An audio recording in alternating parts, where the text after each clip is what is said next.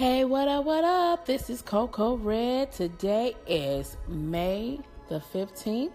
Today is Netflix Tuesday, and I am here to give you my review on the show or movie that I seen over the weekend. Well, today I want to say this movie was a remake. It is called Lost in Space. The series is 2018. It came out this year and it's a remake that you know um, that, that they're trying to revamp. You know, I, I like remakes if they do them right. I like them.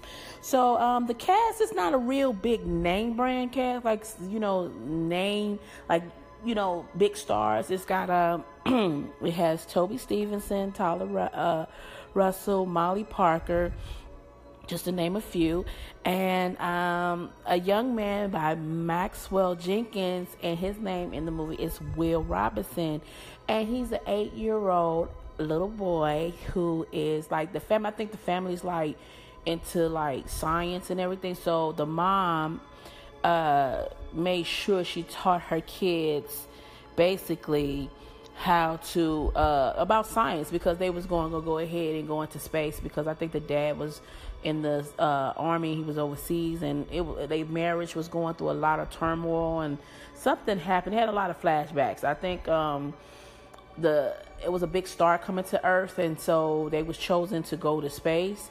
So you know um, I, I give this. I, I mean I like it. It's, it's got a lot of science. If you like science and you like uh, outer space. They had good graphics. Um, I was pleasantly surprised because sometimes series are kind of corny.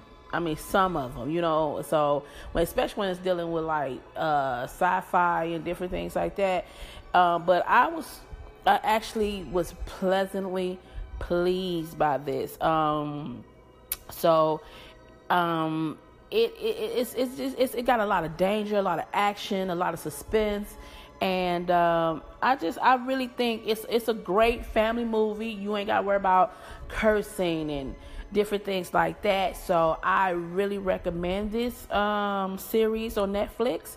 So if you could try to check it out with your family, get some popcorn, you know, and enjoy it. I recommend it. I give this out of um, out of five stars, I give this a four and a half stars. I give it that because it had suspense, action.